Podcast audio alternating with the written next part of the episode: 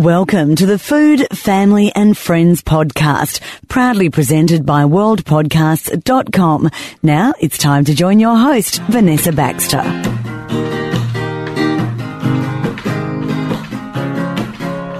Welcome to the Food, Family and Friends podcast. You're with Vanessa, and today's interview is so exciting. Um, I feel really blessed to be talking to Damon Gameau from the eastern states of Australia.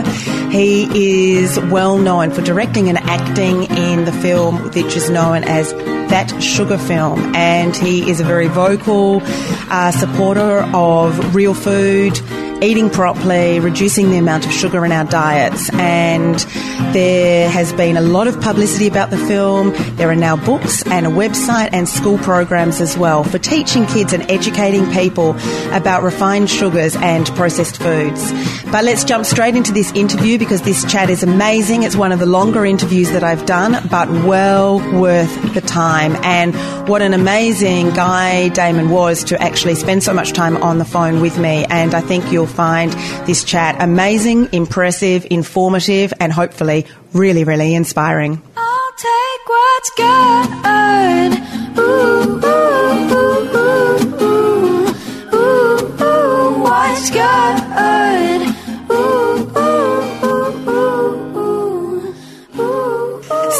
Damon Gameau, I am beyond excited to be talking to you. Um, I feel like it's a bit of a coup, actually, to actually finally be able to have a chat to you on the phone. You're a, you're a pretty hard man to track down. Well, here's hoping I don't let you down and burst your bubble and be very um, boring and dull and give no information about food. I think it's I'll try my best. awesome, and I think it's highly unlikely. But you know what?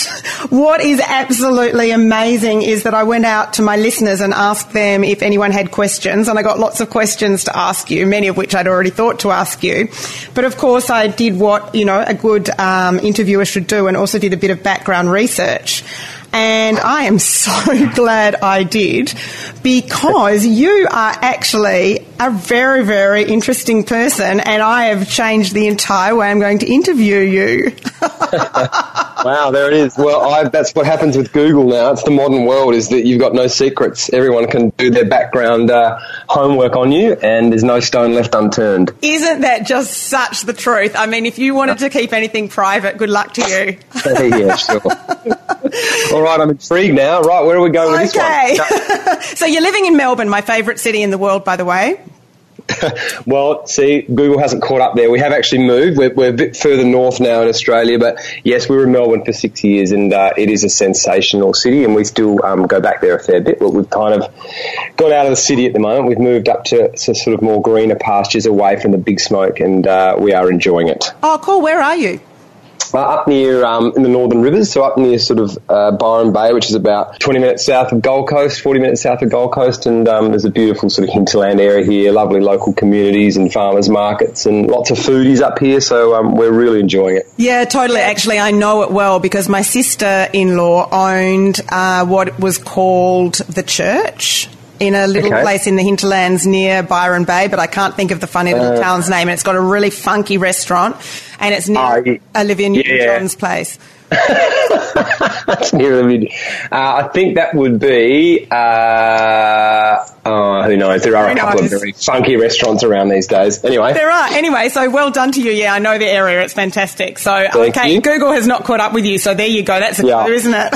relief. Yep. Such a relief. But hey, you are obviously an amazing actor, and the more I looked into what uh, movies you have been in, the more amazed I became. So I'm a huge Underbelly fan, so now I recognise you from that. And my sons are huge um, When I Met Your Mother um, fan, so then they needed to Google you from that. And, you know, you were obviously in The Tracker, which was a, an amazing movie, especially because it was, you know, set in 2002, which I just think is very cool and an amazing movie, you know, obviously dealing with Aboriginal concerns and racism and, and it's brilliant. So well done on that. Um, yeah, but the sugar film.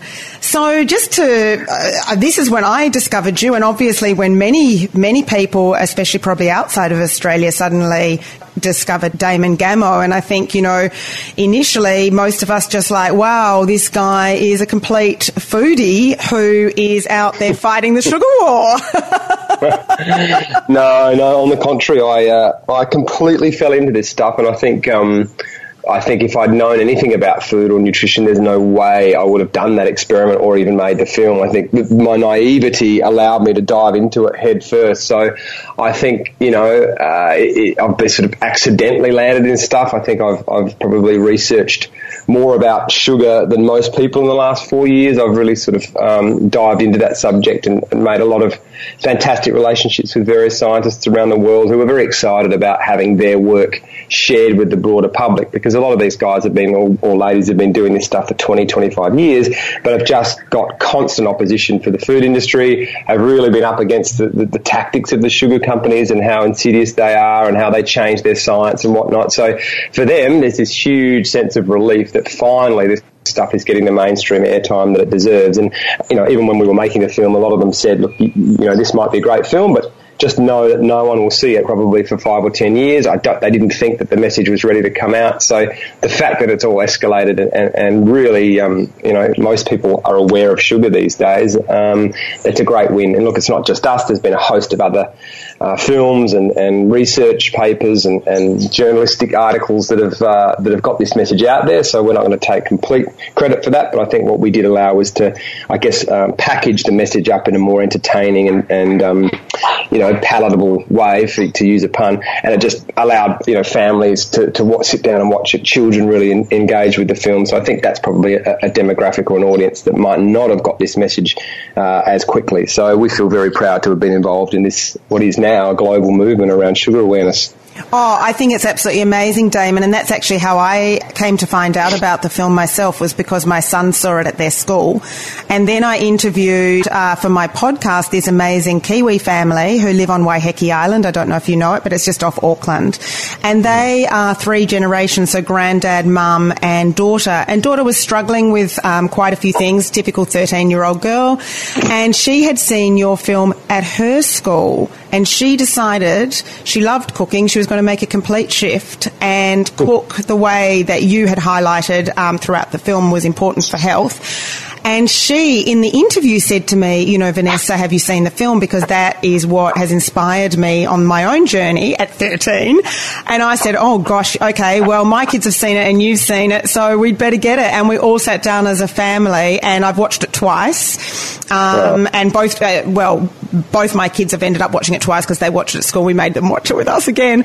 Uh, and it's just, it's brilliant because you're right. The kids will watch it and they uh, are willing to talk about it after afterwards and see, mum, we shouldn't have fruit yogurt in the house. And I, I think it's yeah. brilliant because it just sparks a conversation. Um, even if it just does that to start with, at yeah. least it brings a conversation to the table around what everyone is eating. Well, yeah, look, that was always our intention, and, and, and, it's interesting that we we had a lot of debates and discussions uh, towards the end of the edit because one of the first cuts probably had a lot more information in it. It kind of went a bit further down the rabbit hole in terms of understanding the effect of refined carbohydrates, what healthy fats do, and we kind of ultimately thought, look, you know, this is too much information for people. Let's let's let's let this film be the first step for people. If they want to go further and they want to go down the rabbit hole, that's fantastic. But we need to acknowledge that the added sugar is a simple fix for people straight away. And if you can lower those added sugars, especially in those drinks, you are already on a better path to health. So we just kind of made that call to sort of to do that. But it's just been so exciting for us to see how it, it does become a catalyst for people to go further. If, if they start with sugar, suddenly they start in, investigating other diets that are available or eating habits or understand their gut bacteria or understand how, you know, carbohydrates and refined carbohydrates affect their blood sugars and whatever it is. And I think that's just a ter- terrific thing because we need to get people more engaged with their food to understand how powerful it is, how it affects our physical symptoms. But now, as we're discovering how it also affects our mental cognition, our ability to concentrate and focus in class and school, whatever it might be, I think that's just fantastic because we just need people to stop believing these um, advertising messages, which they often just blindly follow and actually empower themselves and wake up to some of these tactics that have been used against them for so many years, um, and to sort of you know teach this message to their kids and, and set them up for the healthiest life possible. Yeah, no, I mean, I hear you and I totally agree with you. Uh, you've brought up many things in that conversation uh, with regards to the advertising and, and obviously the companies that are at the heart of packaged food industry. Uh, you know, obviously there's this controversial um, health star rating that we have here in New Zealand, which I also believe is in Australia. Um, which Oh, yes. you know, what, what are your views on on that? Uh, look, uh, we don't really pull any punches when it comes to that uh, that particular program. We we often post, um, you know, what a farce it is, and I think it's uh, letting people down really, really badly. When you can. Uh, when you can give something like Nutrigrain, which is two thirds sugar as a cereal, when you can give that four stars and just give a piece of salmon two stars, I think we've got a real problem if we're sort of favouring these artificial fake foods over the real food. So uh, there's not just that. There's so many other um, examples of that. Whether it's up and go flavoured milks get four and a half stars, but plain milk only gets four and a, four stars. Again, we're really sort of not favouring real food, which is really part of this whole movement that's happening around the world now. People are going back to eating real foods and keeping it simple. So we often tell people, you know, real foods don't need a star rating system. You don't need to worry about that stuff. If you just shop the perimeters of the supermarket and eat predominantly real foods, uh, you're not going to have to worry about that star rating system. But look, it's certainly copping flack here. I know that they are reviewing it within the government at the moment because they're, doing surveys on people's, um, getting feedback on what people think of it. Is it confusing? Is the messaging right? Uh, and unfortunately, a lot of people out there think it's just um, just for certain categories. So if you see cereals, they're all just lumped into one category. But if you look in the fine print on the actual website, you'll see that it also applies to different foods. So that it is about comparing, you know, a Nutrigrain to a piece of salmon. And I think that's just, you know, we're, we're really not getting that right. And the algorithm again that they do this rating on is, is ba- based on some quite outdated science, which really demonises all saturated fats and sort of goes a little lightly on the sugar. And I think as we know now, and as the science is telling us, that some, you know, even these saturated fats might be having a neutral effect. They're certainly not having the negative effect that we've been told for 35 years. So again, we need to sort of match and fix those algorithms of the health star rating system to actually match the science because at the moment, I think it's just matching the food industry and what they want and how they're going to sell their products. But as we're finding all around the world, you know, science is, uh, is, is finding it very hard to get a look in at the moment. People are just sort of going with their own ideology and, and just um, believing what they want to believe. And I think that's um, causing really deleterious effects in, in a host of industries around the world. Yeah, and, and in people's health. And I also think it's almost um, belittling a whole portion. I've, I've heard people here on Talkback Radio saying, oh, well, it makes it easy for people. And, you know, a lot of mm. people don't understand, so they can just grab, isn't it a better, better to have that than nothing at all? And I, I mm. am incensed that we assume that a good portion of the population are not bright enough or intelligent enough to make their own choices if we give them the right information. I think your film was a very good indication that it doesn't actually require you to constantly be talking about, you know, saturated fats. As you said before, going Yeah. into the nitty gritty, which can be confusing. And I deal a lot with teenagers here and teaching teenagers what to eat and how to cook. And I keep it super simple because their Yeah. attention span is short. If you Yeah. can teach them to cook from scratch, well, this is my philosophy. If you can teach people to cook from scratch, then they're going to be cooking real food. They're not going to be grabbing at a quick snack because they have no idea how to make their own. Yeah. Um, you know, do you, what's your thoughts actually around having just good basic cooking skills? Um, and, and do you view that as beneficial to ultimately, you know, creating yourself a healthy diet for your family? Yeah, I mean, of course, I think it's not just the cooking process isn't just about making sure you're eating the healthy foods. It's the whole process of that, of preparing a meal for someone, of that engagement, of that interaction that we have, that, you know, talking to families, sitting down and sharing a meal um, um, together. It's, it's an offering of love in some way. So I think, yes, getting back to that is a priority. But I think you're right. What you alluded to earlier is that, you know, we have completely overcomplicated this entire food message. And sometimes I think that's kind of a deliberate move from the industry. They know, for example, that if, you know, they sort of push this calorie message, then it actually sort of um, alleviates them of any responsibility. If every calorie is equal, then it's not their fault if, if we get sort of overweight or sick because we just didn't count our calories properly. So again, it shoves this responsibility back onto the individual. And we know now that that's just not the case. That food isn't calories, food is information, and they do vastly different things once they enter your system. So the best thing we should be telling people is to simplify and just eat the real foods. Go back to what our grandparents did when we didn't have the levels of, nowhere near the levels of disease that we're seeing now, when they ate predominantly real food, whether it's a bit of protein, some vegetables, some fruit, and then they would have the occasional treat. That doesn't mean demonizing it, but if you want to have a, your own baked good on the weekend or have a little treat every now and again, go for it. But unfortunately, we've just flipped it around uh, the other way at the moment, and everyone is having predominantly processed foods, mm. which are being market, marketed to them as the healthy option, and they're having real foods uh, as you know every now and again. So we've kind of just gone full circle, and we need to start sort of tipping that back again. And uh, I guess that's that's the, the wake up call that I think the film has provided for a lot of people is that, and once they get used to that habit, and we find that all the time, they write to us is that at first it can feel very daunting and overwhelming because you know most people have lived their lives believing this message, and they'll have this sort of healthy yogurt and a cereal or a glass of juice because that's what we've been told to have for 35 years. Mm. But once you start to undo those patterns, relearn your habits, start to shop differently, get into this habit of eating real foods, it becomes so simple after a couple of weeks. And then you start feeling the benefits on your moods, your behavior, your energy levels, you know, even your physical appearance might change, your skin or your eyes or your weight, whatever it might be and suddenly you're in a new groove. And I think that's what we need to encourage people that yes, there might be a sort of slight clunky transition like there is with anything once you're making a change, but once you start to notice the benefits, you never want to look back and you're probably going to put on much uh, prolong your life in much better ways and sort of be a much nicer person to be around for your family. so that's kind of what happened to you, from my understanding, isn't it? I, am sitting here listening to you, but I'm also laughing to myself.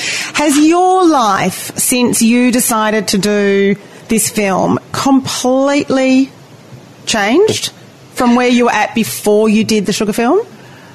Uh, yeah, I mean, look, I, I, I had sort of had three years of, in terms of food, I, I, had three years of not having too much added sugar just because I learned that lesson when I met my, my now wife. So in terms of food, nothing's really changed there. I mean, I, I, probably would have snuck in the odd can of drink or a soft drink or a, something every now and again, but I certainly wouldn't dare do that in public anymore. I'm terrified of, of, someone snooping me with an Instagram shot. But even when we're having dinner, people often come up to our table and, and, feel quite comfortable say, "Oh, what are you eating?" or just check it out, which is quite funny. So, um, but no, it has changed, but in ways that um, you know are very special to me. Like I, um, you know, there's not a day that goes by that someone doesn't um, come up to me or a child or a mother whose husband has made a difference or lost weight. And so it's, it's very different when you're an actor and every now and again someone will come up and say, oh, I saw you in this and I loved mm. it. Um, when someone comes up and said, "Oh, look, you know, you've had a profound impact on our lives, or you know that that to me is is everything, really, and doesn't doesn't matter how the film's gone. It's the fact that um, it, it, has affected people's lives in some way, and um, that's very very dear to me. And, and also, what we're doing a lot of work still with our Aboriginal Foundation. We go out onto the lands quite regularly, and, and just to see what's happening in that space as well, and how we might be able to make a difference is, is incredibly rewarding. And, and the film has gifted me that. You know, there was there was a chance when you make any film that it bombs and no one sees it, and you, you spend all this hard work um, for nothing really. But the fact that we did sort of um, strike at the right time, there was a zeitgeist around added sugar, and we just happened to ride that wave at the perfect moment. So I, am very grateful for that. But it's certainly, um, yeah, it's had a fundamental shift in our lives in a lot of ways, and and created a lot of opportunities and gifts and people we've been able to meet, meet, and um, and even sort of other things we've been able to work on. So yeah, incredibly grateful. And I, you know, I really don't have that much of an interest in acting anymore. It's funny, I still get offered quite a few things, and I just, um, I'm really enjoying this I guess it's the empowerment of making your own thing and, and trying to, you know, help things and, and, make a change in the world, which as we know right now, there, there are any number of things that probably need focus. So uh, I feel very passionate about this process and seeing what film can do and how it can impact um, the public, but also at a, at a pol- um, political level. We've had parliamentary screenings all around the world. Um, Jamie Oliver in the UK, you know, just to see that this little film um, can have that kind of power, I think um, is really heartening. So it's sort of inspiring me to keep going and make other things. Oh, that's fantastic, Damon. So yeah, that was going to be one of my questions. You know, sort of where where is your preference for moving forward, or not even preference, just where have you found yeah. yourself now? Is it that you're sort of heading down this more foodie type route, and and the war on sugar, and and maybe other things that come from that on the food side of things, and and possibly through film, or is it that you just want to kind of like, oh, that was great, but now I just want to go back to being an actor. oh, look, I've certainly had those moments. I mean, I guess everything happened so quickly and, and it was such a, a roller coaster, especially the first year that it came out. It was just, you know, there was Dr. Oz appearances and morning shows and, you know, letters from the Sugar Association and law. You know, there's all sorts of things going on. And I, I did probably, probably not handle it as well as I could have and probably burnt myself out a bit because it was all so new and exciting. And I did want to go to every single school and talk to every child and, you know, which was great. But, you know, you can't do that. You can't sort of spread yourself that thin. You know, it does have an impact. So uh, I have had those moments, but I think now we've been smarter about it. We've got a bit of a team. We've got 30 ambassadors uh, around the world that are, you know, doing a lot of the work that I would normally do. We have a, um, a schools program that continues to sort of um, escalate and go out into the communities um, every day. You know, every week we're sort of um, signing on five or six new schools, which is fantastic. We've got a corporate program now that started, so we go into sort of large corporations and do a sort of health program with their workers and teach them about workplace productivity and how they can, you know, measure their bloods and sort of get off the sugar, which is going really well. And of course, the Aboriginal Foundation is, is taking a lot of work and is, you know, a very important issue in this country. So that's kind of, you know, taking up a lot of time as well. So there's all that stuff going on. And, and then I have sort of moved on to, to a, new film, which is, again, looking at sort of more positive ways of getting messages across. And there is an element of uh, food in there. It's sort of looking into the future and, and how we might feed people and how we reduce our waste and how we get more efficient in our system so that we can feed everyone, make it more local, which I think is happening all around the world now. There's this incredible sort of local real food revolution going on at the moment. Yeah. So um, really trying to highlight sort of sort of positive things and, and again just make things accessible for our kids because they're the ones that are going to have to inherit this world. And at the moment I don't think we're doing a, a good job in a host of areas. So just trying to get people to sort of um, inspire lift lift their spirits and, and start changing the narrative around uh, some solutions so that we can actually make a, a better future yeah. instead of focusing on the negative that we are at the moment. And your little your little girl she is almost three is that right Yep, she just turned three. Oh, she's just turned three. How gorgeous! Yeah, and yeah, it's a great age actually. So you obviously she's just eating real food with you guys, um, and I'm sure that's your role modelling for her. And at three, she'll just be doing what mum and dad's doing, which is awesome. Yep, well that's it. I mean, that's yep, that's yep. that's the kind of stand. I think people don't realise that that they just want to mimic you and they'll they'll copy what you do. So at the moment, you know, that's that's kind of all we eat. So she shares with us, and she does have the occasional treat. We don't want to demonise sugar, but uh, it's often something that um, you know Zoe will make, like a homemade chocolate or something. Uh, I have seen her at a kids' party have a marshmallow and spit it out, and I did punch the air uh, without her seeing. Um, but I, th- I, can already tell, and Zoe and I discussed this quite heavily, is I reckon she's got a real penchant for sweet things. So um, that's kind of my, my fate. That's what that's what I'm cursed with. Is that she does every now and again say, "Daddy, can I have an ice cream or can I have chocolate?" So it's, it's, she's constantly going to test me as as she grows up. But you know, we're just trying to be sort of open about it, and certainly don't want to sort of give her some kind of eating disorder or, or, or make sugar to be this poisonous thing. We just need to talk about it really intelligently. She gets it already, and, and you know, because people do stop us in the street, she has this understanding already. She knows that I made this film about sugar, and, and she does sort of get what, what it's all about. So, um, yeah, it's just it's amazing watching her grow up and, and understand and absorb all of this stuff. So um, I'm sure we'll have some fantastic conversations as she grows older. yeah, I think you've uh, got a very realistic viewpoint of of her as she grows older because that's exactly right. You know, um, yeah. my boys were amazing eaters when they were little, and then they've both gone through their phases, and now as teenage boys, they're pretty good again.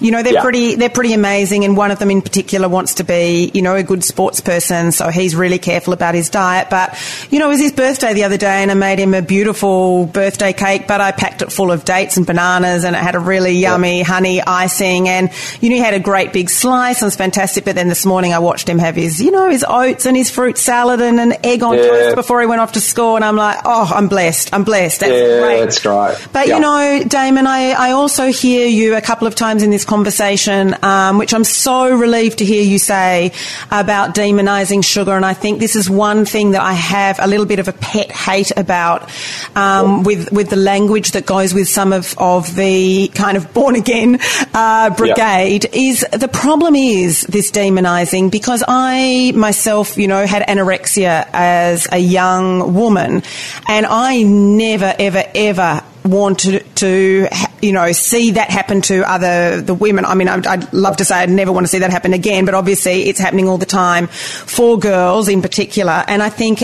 you know what terrifies me is if you ban things so specifically and make such a call on it as a parent, it, that also can have detrimental effects Yeah. as they grow up and see others, and then they question oh, my mum and dad have said this, so I'd better not. And then, you know, you kind of get into areas of where they become so obsessed that that can be unhealthy.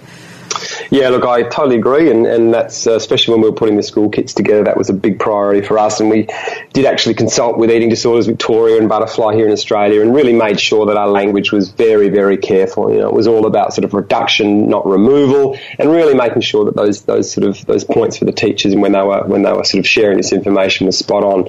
Um, and it's a very delicate one because I think you know, one of my pet peeves is that people often say, "Oh, you're this anti-sugar crusader now," and it really gets to me because I think, no, we're not. You know, we've never been anti-sugar, and the film isn't even anti-sugar. We sort of say at the end, you know, it's you know, this is the recommended amount and whatnot. But I think what happens is people jump to extremes so quickly that people just aren't aware of how how pervasive sugar is in the food supply. And once they see it, once they see the film, they go, right, okay. This isn't about actually saying you can't have it. It's like just be aware of how much you're having. Like, you know, when, when you see when it all adds up, whether it's the juice and the muesli bars and the low fat yogurt, if you're then going to have a bit of chocolate or a treat at the end of the day on top of that, people don't understand that's not just your treat. You've had 25 or 30 teaspoons hidden in your food throughout the day. So suddenly that extra treat just becomes more sugar on top of that. So until people have that understanding, it's very hard to get this through them. And I find people that often give us grief or are quite um, vitriolic towards me are ones that haven't seen the film and think that we're just sort of on this crusade to sort of demonise it. But really, right from the get go, it's been about empowering people with information and, and so that you're free to make a choice. And once you know where sugar's hidden, great. If you want to have your apple juice and your low fat yogurt, fantastic. But maybe don't have the, the chocolate brownie at the end of the day. Or if you want to have that brownie, great. But just don't have all the other things throughout the day as well because that excess amount is what's doing doing the damage. So you're right. I think this is a big, it's a really important point. We talk about this a lot with our ambassadors when they're out there to really make sure that message is very clear. But at the same time, we have to understand that again, this has been per- perpetuated by the food industry that there is no requirement in our body for added sugar. So mm-hmm. you know we can get all the sugar we need from fruits, vegetables, whole grains, whatever it is. We do not need added sugar. It is not a nutrient. It's not a food group. And this is again something the Dietetics Association push, something the food industry. Sugar is not a food group No. and never should be. It's an occasional thing that we might put on something. Or, you know, we look back through history, it was a complete delicacy. It was the equivalent of a one kilo bag in the entire uh, English kingdom in the 13th century. So it, it, this is something that has not ever been as prevalent as it is now. So that's a really important thing for people to understand. But I, I, I'm I'm totally with you. I think uh, if we start sort of you know putting this message out to the kids and having them start to fear it, then yeah, that's not a good thing. But um, as you found with your kids, I found whenever we do the school kids screenings, they get this stuff. You know, the kids have amazing questions at the end of the screening, and they all say, "Yep, we can have it every now and again. We understand that. We've just got to be careful and make sure we don't have too much of it." So again, I think our, our role as, as parents is to is to also understand the kids get this and not to not sort of um, underestimate their intelligence because I think most kids these days are very switched on. In fact, more switched on than their parents sometimes, and especially when it comes to this kind of stuff. As soon as they see the film, as soon as they get that information, they know how to discern it properly, and then they can make intelligent choices. Yeah, look, honestly, I teach kids to cook here, Damon, and I've done things like we've, you know, cooked a beautiful pasta and then they've made their own fresh tomato sauce. And then I've shown them the canned tomato sauces and, and shown them how much, like, copied what you did on the film. And I, Yeah. like, put the teaspoons in a glass bowl of what would be in the sauce if they bought it, and then taught them how to make a proper tomato sauce. And then they taste both, and then they've just realised that it's only taken them 15 minutes to make the real one to Yeah. go with their pastor. They're so proud, and then they're also like, but but when the poor parents pick them up and they're like, we can't buy those tomato sauces Yeah. anymore. You're like, you feel like really bad. And, well, yeah, I've, yeah. To trust me, I've copped a lot of grief from that from parents. So we we actually did a school screening one time, and we we had a screening for the kids during the day, and a great Q and A. It was like 700 kids, and they just loved it. And then we had that night, we also had a, a, a screening for the parents, and I think there was only about sort of 30 parents that had, had signed up. But by the end of the day, there was about 140 kids that turn, uh, parents that turned up because their kids had gone home and said, "You've got to see this film." And one of the parents, you know, actually was quite angry and stood up and said, "Look, you know, every Thursday afternoon on the way home, we stop at McDonald's, and today we went to stop there, and my child didn't want the McDonald's. and what did you tell him today?" And I thought, "Oh, look, no, no, that's a bad thing. Like, you know, let's let's celebrate that a child doesn't want to eat that." Oh, that is so funny. I know. But I mean, the parents come round. It's just that, as you said, you know, the switch over period can be difficult, but once you've got your head around it, it's okay. exactly. Exactly. Anything new is often scary for people, and uh, it can be a bit, a bit confronting. And look, I understand that too. I mean, it's God. You'd think God. We've we've heard so many things about different foods throughout the years, and it's fair enough that you just think God, sugar's just this the next in line in terms of the fad diets. But I think now, hopefully, people can see that there's enough uh, very very strong research now, and also the research around how you know certain industries back in the 60s shifted the blame to sugar to take the the focus off fat. So we're understanding now that there's been a, a huge level of manipulation that's gone on to make sure this information's been suppressed, and thankfully it's starting to come out now. And it's it's really pouring out. And I think even this morning I was reading a study from um, University of Southern California, which was pretty concerning. Around, you know, they're finding now that the added consumption of sugar in women that are pregnant or nursing can actually be passed on directly to the child and have a huge impl- uh, influence on the way that the child is developing. Uh, its risk assessment for obesity and other factors mm. um, ha- almost double uh, if the if the if the um, the mother is having excess added sugar. So again, we're starting to get to further down the rabbit hole and really understand just the complications that this stuff can do in large amounts. Mm, and I think a very valid point you just made then again in your uh, terminology, uh, which I hope listeners picked up as well, is that the sugar thing is is it's not just another fad diet because you're not actually offering a diet.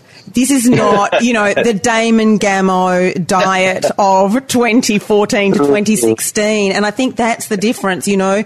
You haven't created a diet. You're creating a way of life and you're not saying this has to go and you need to eat X, Y, Z and you need to eat it in order and before midday and after six and, you know, all those no. crazy diets of the past. You're not, you're not saying that. You're just saying it's all about balance. This is what needs to be reduced. This is why. And, you know, try to eat real food. Uh, go and cook it the way you want to cook it or eat it raw or whatever it is that you do with it. That's up to you. I'm not that's telling right. you what to do with it. Um, and I no. think that's the difference.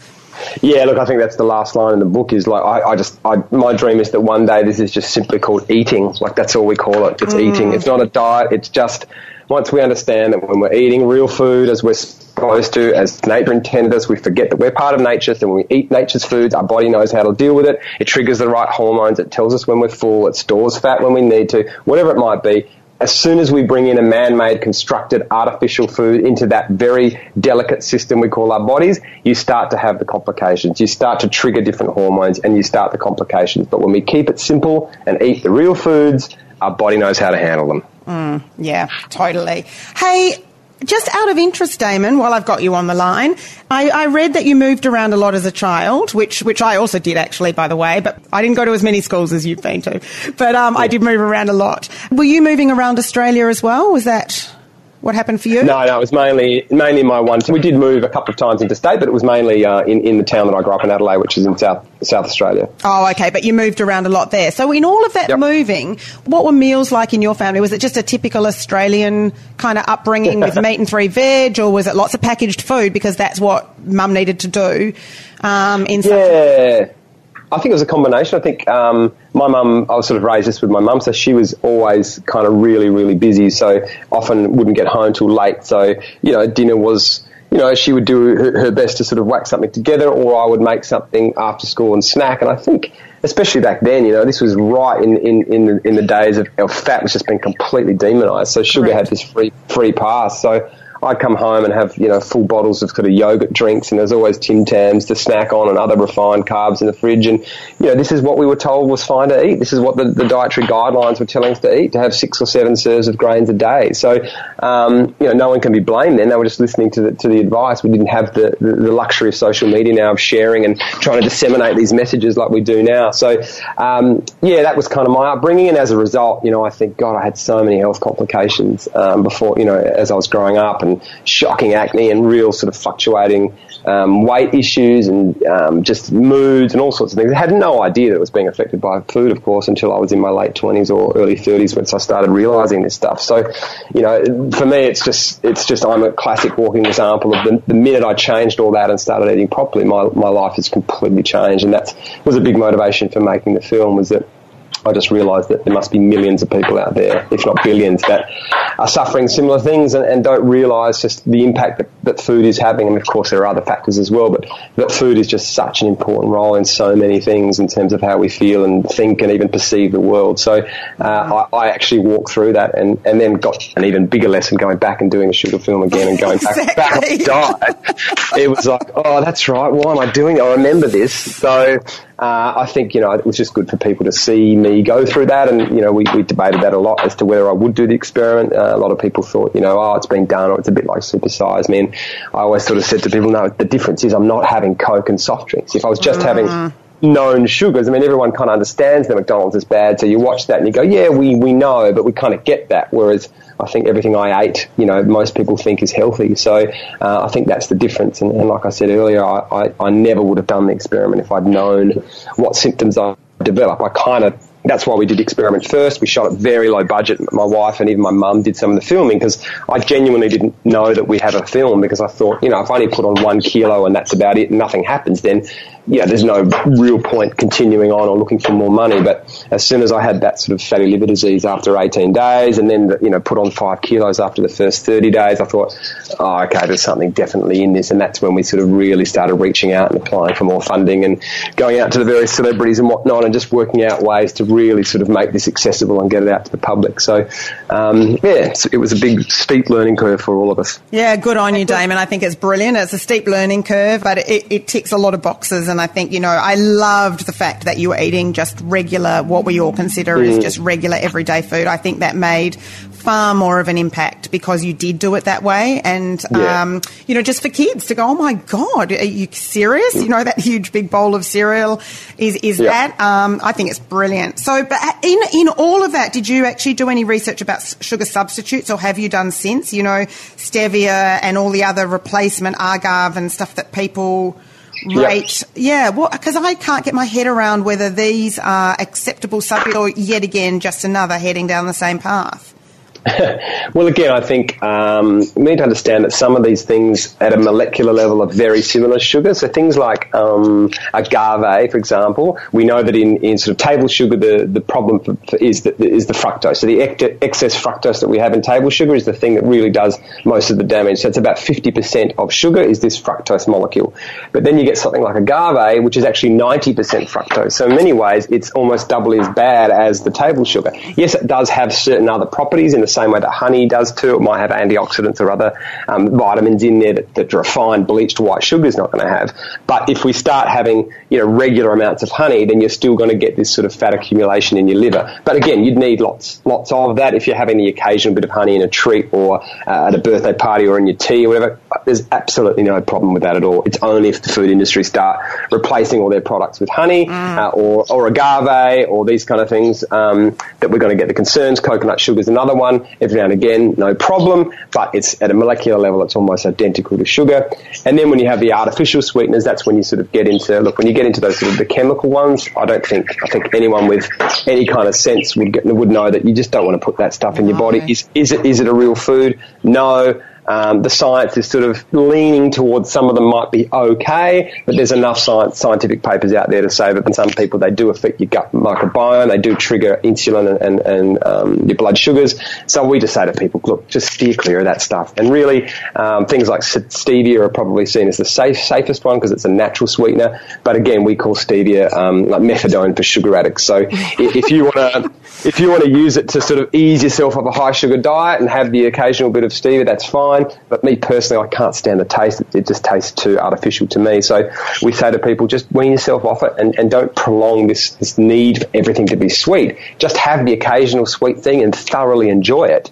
And then just sort of go to not having sweet things um, as regularly because you do find, like everyone that um, does this stuff, they are shocked at how their palate does adjust and you start not needing things to be sweet anymore. You you find that you you know if you ease yourself off your tea or coffee and have less and less sugar and half a teaspoon less as the weeks go on, you gee God, I, I didn't even need this sugar. And if you did just do an experiment and put three teaspoons back in it like you used to, you'll find it overwhelmingly sweet. So um, you just need to trust that process. It does happen for people. Um, I'm I'm someone now that you know I have a bite of a carrot and I can taste the sweetness of it, and, and that is you know quite a revelation given that I was having you know two cans of vanilla Coke and whatnot um, only ten years ago. So uh, people just have to trust that and, and know that your your body will rectify itself, and you will actually not desire that strong need for sweet anymore once you give it a, and ease yourself off. Mm, Fantastic. Yeah, look, I, I hear you. I, I, I love your philosophy. I'm so happy to have spoken to you because um, I've put together this amazing package here for teens, which is um, f- kitchen fundamentals or cooking fundamentals, with the fun being uh, bold type as well as the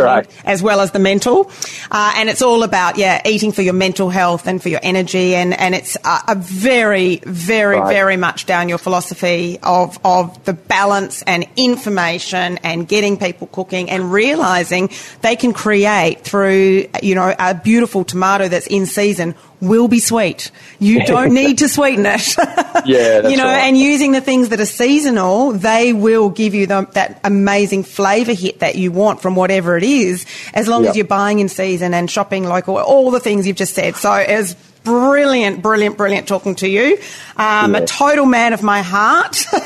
well, thank you for your support, and you know, it sounds it's just fantastic what you're doing as well. And that's what's been the most inspiring, I guess, in the last couple of years is meeting so many people that are just these foot soldiers that are out there doing it as well, and, and everyone is combining powers and, and is actually creating this change very, very quickly. And you know, it's it's a leaderless movement, and I think that's the best thing about the real food movement that's happening all around the world now. There are just so many people taking it up and running with it, and everyone is just as as important as each other, and, and this sort of combined effort is making an incredible difference around the world. So, Yeah. uh, well done to you and all you're doing as well. Oh, well done to you, Damon. I take my hat off. I think you- you're amazing. And the fact that, uh, you know, you started as an actor and you've become a foodie activist is pretty cool. but hey, Yeah. before you, before you go, can I, I always end, um, with my guests with an either or question Yep. list. So I'm just going to give you about eight or ten of these.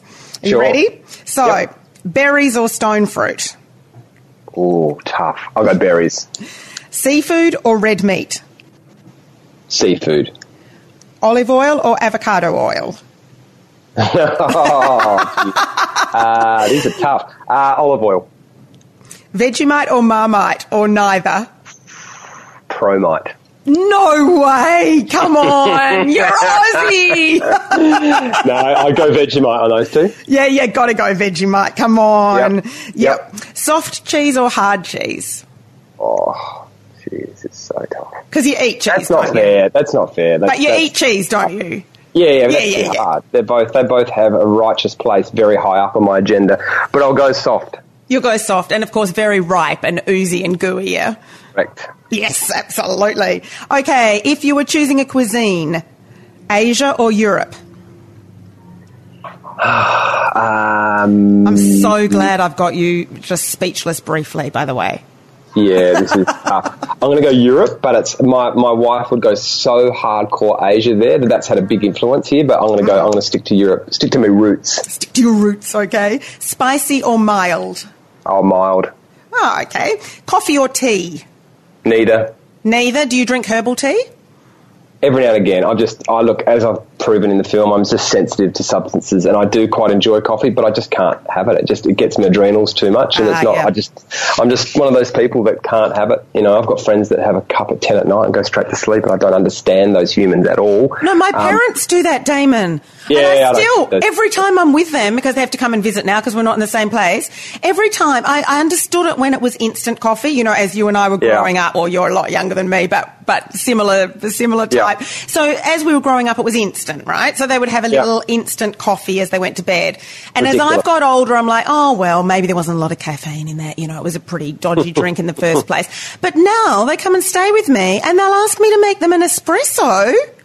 I'm uh, having a chamomile and they're having an espresso and then going to sleep for eight hours. I don't. I'll never understand them. It's like people that like coriander. I just don't. They're not from this planet. I don't. I don't relate. I don't relate to them. okay, that's our first difference then. That's my absolute favourite. no, actually, Zoe for my birthday last week made me a T-shirt that says um, "Say no to coriander," and we actually posted it on our Facebook page. And um, I sort of said, "Right, who's with me? Who's who's against?" We got never, we've never had a bigger response. I think there's about six thousand comments on there of people so passionate arguing for either camp. So uh, it really does divide people. That little noxious herb if she is really into her Asian flavours, then she's clearly loving coriander. Correct. Yeah, she is. Yeah, she is yeah, firmly in the uh, Team Coriander t-shirt camp. Love it. Okay, broccoli or cauliflower? Oh, broccoli. Broccoli. And I don't know and cauliflower. Like, yeah, I don't understand white vegetables. I just don't get what they're here for. But anyway, yes, broccoli. Oh, that is awesome. So you don't do the whole kind of, you know, like cauliflower pizza based stuff? oh, look, we tried that once. I think we've done the cauliflower rice thing, which is actually quite delicious. It is actually um, so really delicious as a salad. I, I, will accept that that's what cauliflower's purpose is for, is to maybe replace rice sometimes. But other than that, um, again, this is a chat I often have with my wife. I just don't understand the, the plain, the whiteness of that vegetable. Does. I think maybe because my, my, grandma used to just boil it yes. heaps, and, and I, as a child I would have it just this white, flavourless boil to an inch of its life on the plate, looking limp and lifeless. So maybe I, we got off on the wrong foot, and I should try and embrace cauliflower. But yeah, I find it hard. Oh, Damon, that is very funny because I'm actually just in the process of putting a cookbook to bed. I've got a cookbook being published in July, and right. in there I have a recipe using cauliflower. And that what you have just said is actually the preface to that recipe, which is I remember that, and it's also the preface to the one on that I've done on Brussels sprouts, which is you know they were boiled until they were limp and disgusting. they weren't even green anymore. The water was green and that was tipped down the sink and you had oh, to suffer your way through that. And when I grew up, it was all anti-salt. So we weren't even allowed to put salt on it. You know, it was like, uh, it's kind of, you feel sorry for the vegetable there, don't you? Because what hope did it have? All its nutrients got poured down the sink in the water and then it was just let no flavour. So look, let's, let's give it a chance. Let's make a comeback. Let's make a comeback. How about uh, cookbooks? Do you have a favourite cookbook, you and Zoe? Oh, we do think the the, the Mr. Ottolenghi is, is pretty Ooh, phenomenal. He's amazing. Uh, yep. he, he can construct food, and so I think that's probably up there for us. And in terms of, there's just something, you know, when you see a really good artist and you go, it's hard to define what it is in any sort of creative field, but you go, gee, they've, there's just a gift there that they do that other people don't do. And I, I, feel like when I look at his recipes and the way he puts food together, it's, um, yeah, there's a, there's a very special gift there. Well, that's amazing because you are one of several guests that has answered that question with exactly the same cookbook and right. the same person. So, yeah. yeah. He's onto something. Yeah. Absolutely. Absolutely. So, hey, thank you so much for your time. I hugely, hugely appreciate it. It's been a brilliant chat, which I think the listeners will absolutely love as well. No problem, Vanessa. Good on you. And uh, I'll see you if I'm in, in, New Zealand again one day soon. We'll, uh, we'll catch I'll up. Take what's good. Ooh, ooh,